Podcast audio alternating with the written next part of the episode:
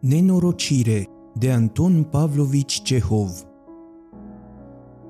Directorul băncii orașului, Piotr Semionici, casierul, ajutorul casierului și doi membri din Consiliul de Administrație fuseseră ridicați noaptea și băgați la pușcărie. A doua zi după scandal, negustorul Avdeev, membru în comisia de cenzure a băncii, stătea cu câțiva prieteni în prăvălia lui și le spunea Așa a vrut Dumnezeu, nimeni nu poate să scape de soartă. Azi stăm cu olea și ne ospătăm cu icre, iar mâine poate că ne așteaptă închisoarea, sărăcia sau chiar și moartea. Și n-ai ce-i face. Uite, să-l luăm de pildă pe Piotr Semionici. Avdeev vorbea închizându-și pe jumătate ochișorii beți, iar prietenii beau, mâncau icre și l-ascultau. După ce le povesti cât de părăsit și de dezordonat era astăzi Piotr Semionici, cel care până ieri fusese încă puternic și respectat de toată lumea, Avdeev urmă oftând. Nu e faptă fără răsplată, așa le trebuie pungașilor. S-au priceput să fure ai? Ei acum să facă bine și să dea socoteală. Ia vezi, Ivan Danilici, să nu pățești și tu, făcu unul dintre prieteni. Eu? Pentru ce? Uite așa, Bine, ei furau, dar comisia de cenzor ce păzea? Cum, n-ai semnat și tu conturile de descărcare? Mare lucru și Avdeev zâmbi. Desigur că le-am semnat. Mi le aducea la prăvălie și le semnam. Ce, parcă eu mă pricep la ceva? Orice mi-ai pune sub nas, eu semnez. Dacă ai scrie acum că am înjunghiat un om, eu aș semna. Parcă am eu vreme să cercetez toate hârtiile, și pe urmă nici nu văd bine fără ochelari. După ce discutară în fel și chip despre crahul băncii și despre soarta lui Piotr Semionici, Avdeev și prietenii lui se duseră să mănânce plăcinte la un cunoscut, a cărui nevastă își sărbătorea onomastica. Nici acolo nu se vorbea decât tot despre crahul băncii, Avdeev era mai înverșunat decât toți și susținea sus și tare că el presimțise de mult lucrul acesta și încă de acum doi ani știa că treburile băncii nu erau tocmai curate. Și cât timp stătură și mâncară plăcinte, el înșiră cel puțin 10 speculații bancare necinstite pe care le cunoștea. Dacă le știai toate astea, de ce nu i-ai denunțat? Îl întrebă un ofițer care se nimerise printre oaspeți. Dar știa tot orașul, nu numai eu, zâmbi Avdeev. Și pe urmă eu n-am vreme să umblu pe la judecăți. dă încolo. După ce se îndopă bine cu plăcinte, Avdeev se odihni, apoi luă dejunul și iarăși se odihni. Mai târziu se duse să asculte vecernia la biserica unde era epitrop, iar de la vecernie se întoarse din nou la prietenul cu onomastica și jucă preferans până la miezul nopții. Părea că toate erau în cea mai desăvârșită ordine, dar după miezul nopții, când se întoarse acasă, bucătăreasa care îi deschise ușa era galbenă ca ceara și tremura așa de cumplit încât nu putea să lege nici două vorbe. Soția lui, Elisaveta Trofimovna, o bătrână grasă dar încă în putere, stătea pe divanul din salon cu părul cărunt despletit, tremura din tot trupul și își învârtea ochii în neștire ca un om beat. În jurul ei, cu un pahar de apă în mână, umbla băiatul cel mai mare, liceanul Vasilii, palid și el și grozav de tulburat. Ce s-a întâmplat?" întrebă Avdeev cu necaz, aruncând o privire spre sobă. De multe ori se plânseră ai lui că-i bătuse cahla la cap. Mai adineauri a plecat de aici judecătorul de instrucție și poliția, îi răspunse Vasilii. Au făcut percheziție. Avdeev se uită împrejur, Dulapurile, scrinurile, mesele, toate purtau urmele proaspete ale percheziției. Câteva clipe Avdeev rămase înțepenit ca lovit de tetanus, fără să priceapă nimic. Apoi toate măruntaiele începură să-i zvâgnească și le simți grele ca plumbul. Piciorul stâng îi amurți și neputând îndura tremurul care îl cuprinse, se trânti cu fața în jos pe divan. I se părea că aude cum se răsucesc măruntaiele în el, iar piciorul stâng bătea în speteaza divanului fără să-l asculte. În câteva clipe, tot trecutul îi se perindă pe dinaintea ochilor, dar nu găsi nimic care să merite această atenție din partea organelor judiciare. Asta-i moft, hotărâ el ridicându-se. Trebuie să mă fi denunțat careva. Chiar mâine am să fac jalbă, ca nu cumva să le treacă prin minte A doua zi dimineața, după o noapte de nesomn, Avdeev se duse ca totdeauna la prăvălia lui. Clienții îi aduseră vestea că în noaptea aceea procurorul mai băgase la închisoare și pe subdirectorul și pe secretarul băncii, dar lucrul acesta nu-l tulbură pe Avdeev. Era încredințat că îl denunțase cineva și că dacă o să facă jalbă, judecătorul de instrucție are să pățească urât pentru percheziția de aseară. Pe la ora 9 și ceva, Avdeev alergă la secretarul primăriei, singurul om cult din toată instituția. Vladimir Stepanici, treabă asta, începu el plecându-se la urechea secretarului. Ce vin am eu că ceilalți au furat? Spune și dumneata. Știi ce am pățit, drăguță? Urmă el în șoaptă. Azi noapte mi-au făcut percheziție, pe cinstea mea. Au nebunit. De ce nu mă lasă în pace? Pentru că nu trebuia să fii bou, îi răspunse secretarul liniștit. Înainte de a-ți pune semnătura pe hârtii, trebuie să caști ochii. Cum adică să casc ochii? Puteam să mă uit și o mie de ani la socotelile lor, că tot nu înțelegeam nimic. Nu înțeleg nici pe dracu, că doar nu-s contabil. Ce mi-aduceau, aceea îi scăleam. Stai, nu te grăbi. Și dumneata și întreaga comisie de cenzori sunteți compromiși. Uite, de pildă, chiar dumneata ai luat de la bancă 19.000 de ruble fără nicio garanție. Doamne sfinte, se miră Avdeev. Parcă numai eu am datorii la bancă, tot orașul e dator. Dar eu plătesc procentele și o să-mi plătesc și datoria. Cum s-ar putea altfel, Doamne ferește? Însă dacă e să vorbim cinstit, ca să zic așa, crezi că din capul meu am luat banii aceia? Mi-a vărât pe gât cu sila Piotr Semionici. Ia-i, zice, ia-i. Dacă nu ei, zice, înseamnă că n-ai încredere și te ferești de noi. Ia-i, zice, și ridică o moară pentru taică tău. Și i-am luat. Ei, vezi? Așa judecă numai copiii și boii. În orice caz, seniore, degeaba te zbați. De judecată nici vorbă că nu scapi, însă cred că or să te achite. Tonul potolit și nepăsător al secretarului a avut darul să-l mai liniștească. Avdeev se întoarse la prăvălie, unde își regăsi prietenii și se puse iarăși pe mâncat icre și pe băut, filozofând înainte. Aproape că uitase de percheziție. Un singur lucru nu putea să-l uite și lucrul acesta îl umplea de neliniște.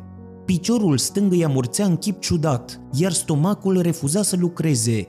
În aceeași seară, soarta mai trase o rafală surzitoare asupra lui.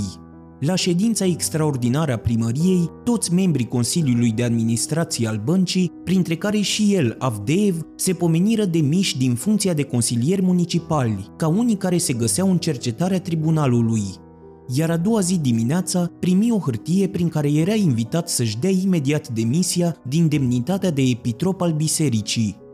După aceea, Avdeev pierdu socoteala rafalelor pe care le trăgea soarta asupra lui. Veniră pentru el zile ciudate cum nu mai cunoscuse, fiecare aducându-i o nouă și neașteptată lovitură. Între altele, judecătorul de instrucție îi trimise o citație – Avdev se întoarse de la cabinetul lui, aprins la față și indignat. Nu m-a slăbit de fel, mi-a pus cuțitul la gât, că de ce am semnat? Ei, ia că am semnat și pace, parcă am făcut-o din capul meu. Îmi aduceau hârtiile la prăvălie și eu le semnam.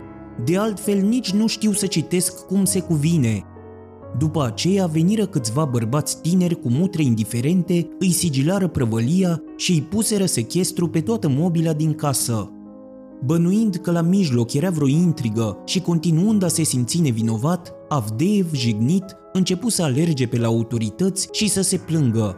Aștepta ceasuri întregi prin anticamere, ticluia cereri nesfârșite, plângea, înjura, la toate plângerile lui, procurorul și judecătorul de instrucție îi răspundeau nepăsător și pe bună dreptate.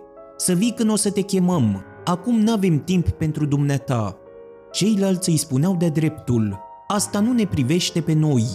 Iar secretarul de la primărie, cel cult, care după cum îi se părea lui Avdeev ar fi putut să-l ajute, ridica doar din numeri și zicea De, dumneata singur ești vinovat, nu trebuia să fii bou, Bătrânul se zbătea, alerga, iar piciorul îi amurțea mereu și stomacul îi digera tot mai a nevoie.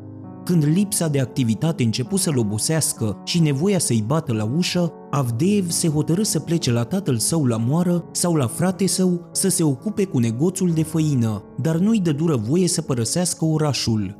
Își trimise numai familia la tatăl său, iar el rămase acasă singur. Zilele treceau una după alta. Fără ai lui, fără ocupație și fără bani, fostul epitrop, om stimat și respectat, umbla zile întregi pe la prăvăliile prietenilor, bea, mânca și le asculta sfaturile. Ca să-și mai treacă timpul, dimineața și seara se ducea la biserică.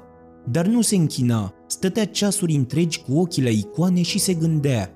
Conștiința era curată și starea în care ajunsese se datora, își zicea el, unei greșeli, unei neînțelegeri. După părerea lui, toată nenorocirea venea de acolo că judecătorii de instrucție și funcționarii erau prea tineri și fără experiență. Avea impresia că dacă un judecător din cei vechi ar sta de vorbă cu el de la om la om, lucrurile s-ar limpezi.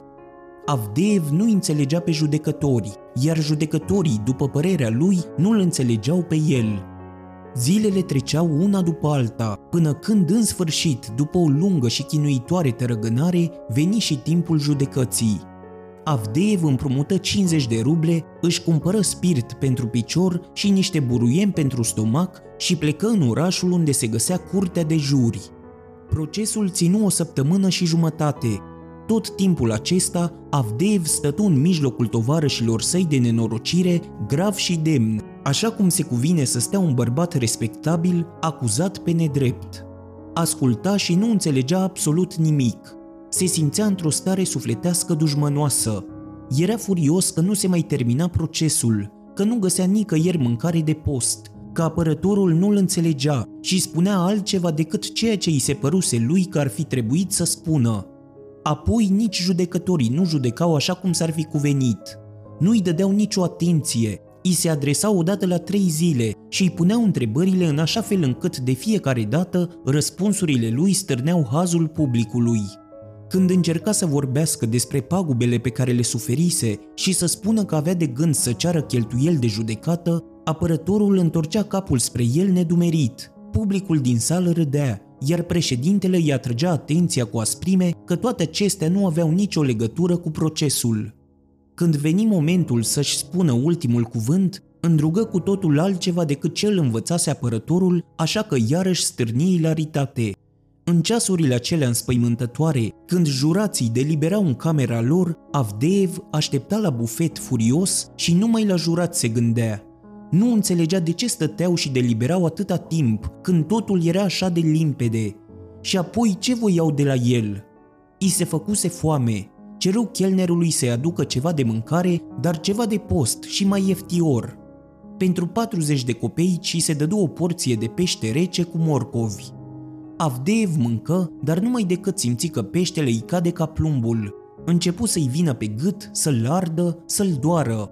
Puțin după aceea, în timp ce asculta cum primul jurat citea întrebările, măruntaiele începură să-i se răsucească.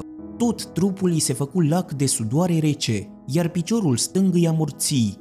Nu mai era în stare să asculte, de altfel nici nu înțelegea nimic și suferea cumplit că atâta vreme cât citea primul jurat, nu îi se dădu voie să stea jos sau să se culce. În sfârșit, li se îngădui să se așeze, dar în aceeași clipă procurorul se ridică în picioare și glăsui ceva neînțeles. Peste puțin ieșiră, nu se știe de unde, ca din pământ, câțiva jandarmi cu săbile scoase, înconjurându-i pe acuzați i se porunci și lui să se ridice și să plece. Abia acum înțelese că era condamnat și pus sub pază, dar lucrul acesta nici nu îl înspăimântă, nici nu îl miră. În stomacul lui se petrecea o revoltă atât de cumplită, încât nu mai era în stare să dea vreo atenție jandarmilor. Adică nu să ne mai lase să ne ducem la hotel? întrebă el pe unul dintre tovarășii lui. Am acolo în odaie trei ruble și un pachet de ceai neînceput. În noaptea aceea, Avdeev dormi la secția de poliție. Greața nu-i dădu o clipă de răgaz și tot timpul nu se gândi decât la cele trei ruble și la pachetul lui de ceai.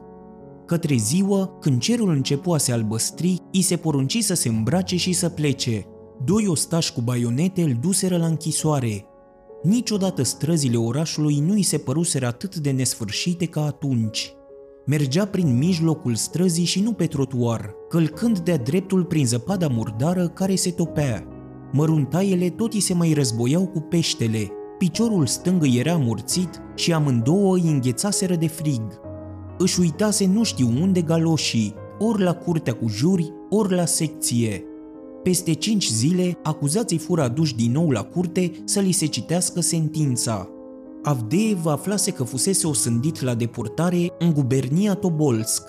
Nici vestea aceasta nu-l înspăimântă și nu-l miră. I se părea fără să știe de ce că procesul încă nu se terminase, că tot se mai tărăgăna și că hotărârea cea adevărată nu se dăduse încă. Stătea la închisoare și o aștepta zi după zi. Abia după șase luni, când nevasta sa și băiatul Vasilii veniră să-și a rămas bun de la el, când recunoscu îmbătrânica aceea slabă și îmbrăcată ca o cerșetoare pe Elisaveta Trofimovna lui, pe vremuri voinică și grasă, și când văzu că băiatul purta o hăinuță scurtă și ponosită și cu pantalon de percal în locul uniformei lui de licean, abia atunci înțelese că soarta îi era pecetluită și că orice hotărâre s-ar mai fi dat, ea nu mai putea să întoarcă trecutul. Și pentru întâia oară de când începuse calvarul procesului și al întemnițării, mânia îi dispăru de pe față și el izbucni în lacrimi amare,